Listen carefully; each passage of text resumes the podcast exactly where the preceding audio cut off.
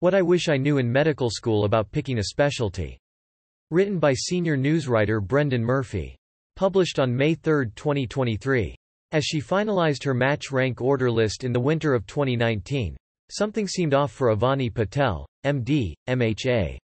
What should have been an exciting, albeit angst-inducing process, brought little joy. Instead, she constantly questioned that she had ranked a bevy of anesthesiology residency programs at the top of her list. The list left the psychiatry programs with which she felt chemistry as a dual applicant as unlikely backup destinations. I am incredibly unhappy, and everybody else is looking forward to matching graduation, Doctor Patel said during an interview for the A M A's What I Wish I Knew in Medical School series. And the idea of that made me very sad, and I thought to myself, that can't be normal. Realizing that she may not have fully comprehended her specialty preferences before beginning the residency selection process, Doctor Patel made the uncommon decision to withdraw from the match. She took a year off to pursue a master's degree in healthcare administration with emphasis on executive-level leadership, C E O or C M O-level leadership, to further consider her options. In that time frame, she realized that psychiatry was her passion. Now a third-year psychiatry resident, Doctor Patel is glad she followed her heart. Years after the winding path to a psychiatry residency, she offered medical students who might be narrowing their options insight on what she wishes she knew in medical school about choosing a specialty. Block out the noise. I loved my psychiatry rotations.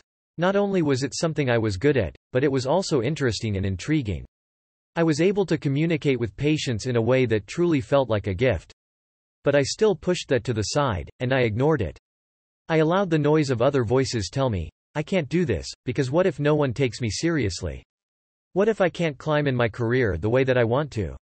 Keep in mind that mental health has now really come to the forefront, more so during the pandemic and post-pandemic.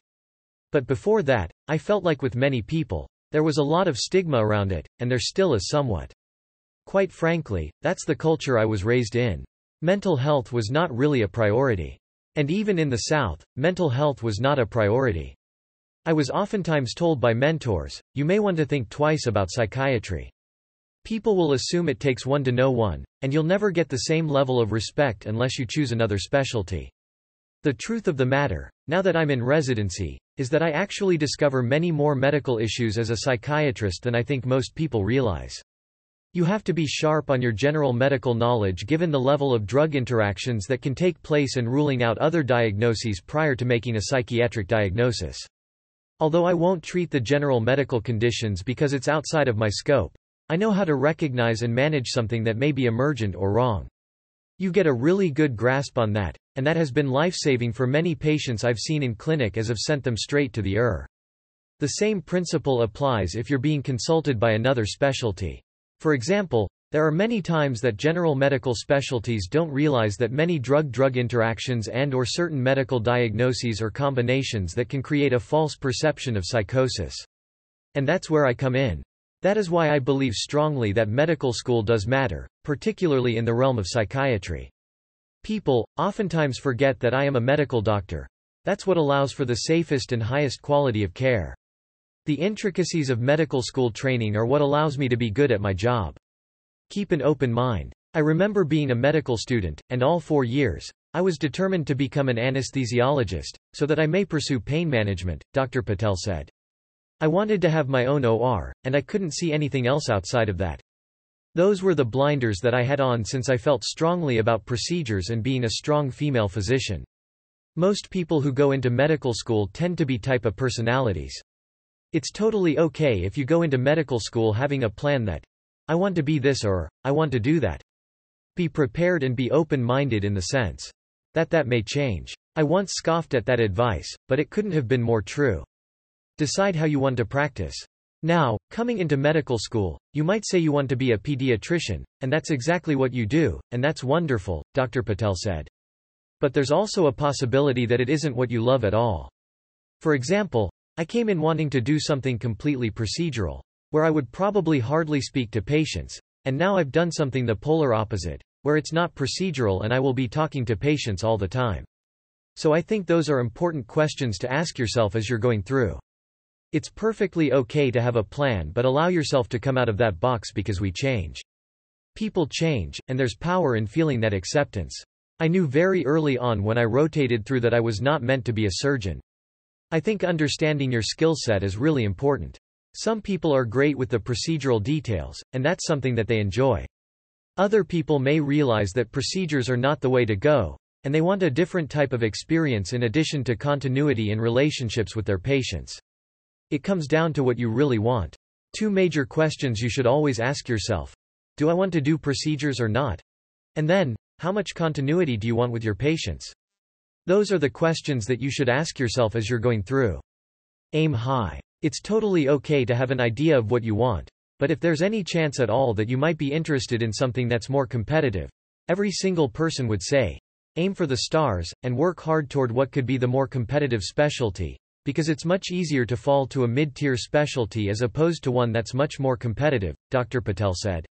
When I was in in medical school, for example, anesthesiology at that time was the more competitive specialty, compared with psychiatry. I knew that as long as I worked hard in the classroom as well as standardized exams, research presentations, and all of the extracurriculars often required, then I would be able to set myself up for success. Of course, I understand we all plan for that. I also accepted that if I ended up falling back on maybe a specialty that has more training slots open or maybe a little less competitive, I would be okay. Money isn't everything. The cost of becoming a physician, particularly the loan amounts required, is very anxiety-inducing, Doctor Patel said. And so, by nature, almost every single medical student I talk to is often thinks, yep, I'm going to be a surgeon, or, I'm going to be a G I doctor. I'm going to be a cardiologist. Because those tend to be the more competitive specialties that pay significantly more. Don't be blinded by what you could get from a specialty in terms of a monetary standpoint, because that will only last for so long when it comes to overall happiness. I think all of our specialties are kind of arranged in a way to where you will be compensated in a way where you will be able to find a way to overcome the cost of becoming a physician. In fact, there are many scholarship and service-related opportunities that can help with this too. Just don't compromise your happiness for a check. And I think, quite frankly, that we have all fallen guilty to that thought process at one point or another. When you compromise your happiness, you experience much more regret. And the burnout rate increases. So if you can't work because you're severely depressed or something else happens, what would you do? Think long-term. You have to ask yourself, what do I want my, my, life to look like in the future? How important is work-life balance? Is being in the hospital where I find my joy? Or does, like, having more of an eight to five format fit better to where I'm able to create more balance in my life? Those are the golden questions because the answer is different for everyone. For me, I knew I could not get to the hospital at three or four in the morning. I wanted to pick a specialty choice where I could do an eight to five, that had very balanced hours as well as the opportunity for continuity. One of the hard things is that everyone has different goals of what they want their life to look like in the future. And sometimes, it's difficult to be honest with ourselves, especially when it's something we may not have yet. A lot of medical students may not be married or in a serious relationship or even have children, and some might. And so, thinking about those things and knowing if that's something that you want in your future, how will that specialty choice impact that and vice versa? So, I'm not married, and I don't have children, but that's something I knew I wanted one day. I can't put a timeline on when that will happen, but that also played a major role in my specialty choice. Forge your own path. I know it feels like the end all and be all decision, but it's really not, Doctor Patel said. Not everyone's path is meant to be the same.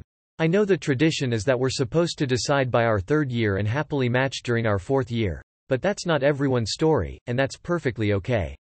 Ask mentors. Ask friends and utilize your A M A network because there are a lot of physicians who took a non-traditional path who'd be happy to guide you through it, including me. The A M A offers tools to aid you with your medical specialty choice. Frida's Specialty Guide, and corresponding series of videos offering expert insight on specialty choice, provides a clear, approachable overview of medical specialties and subspecialties and can help you choose a career path. It's designed to simplify medical students' specialty selection process, highlight major specialties, detail training information and provide access to related association information.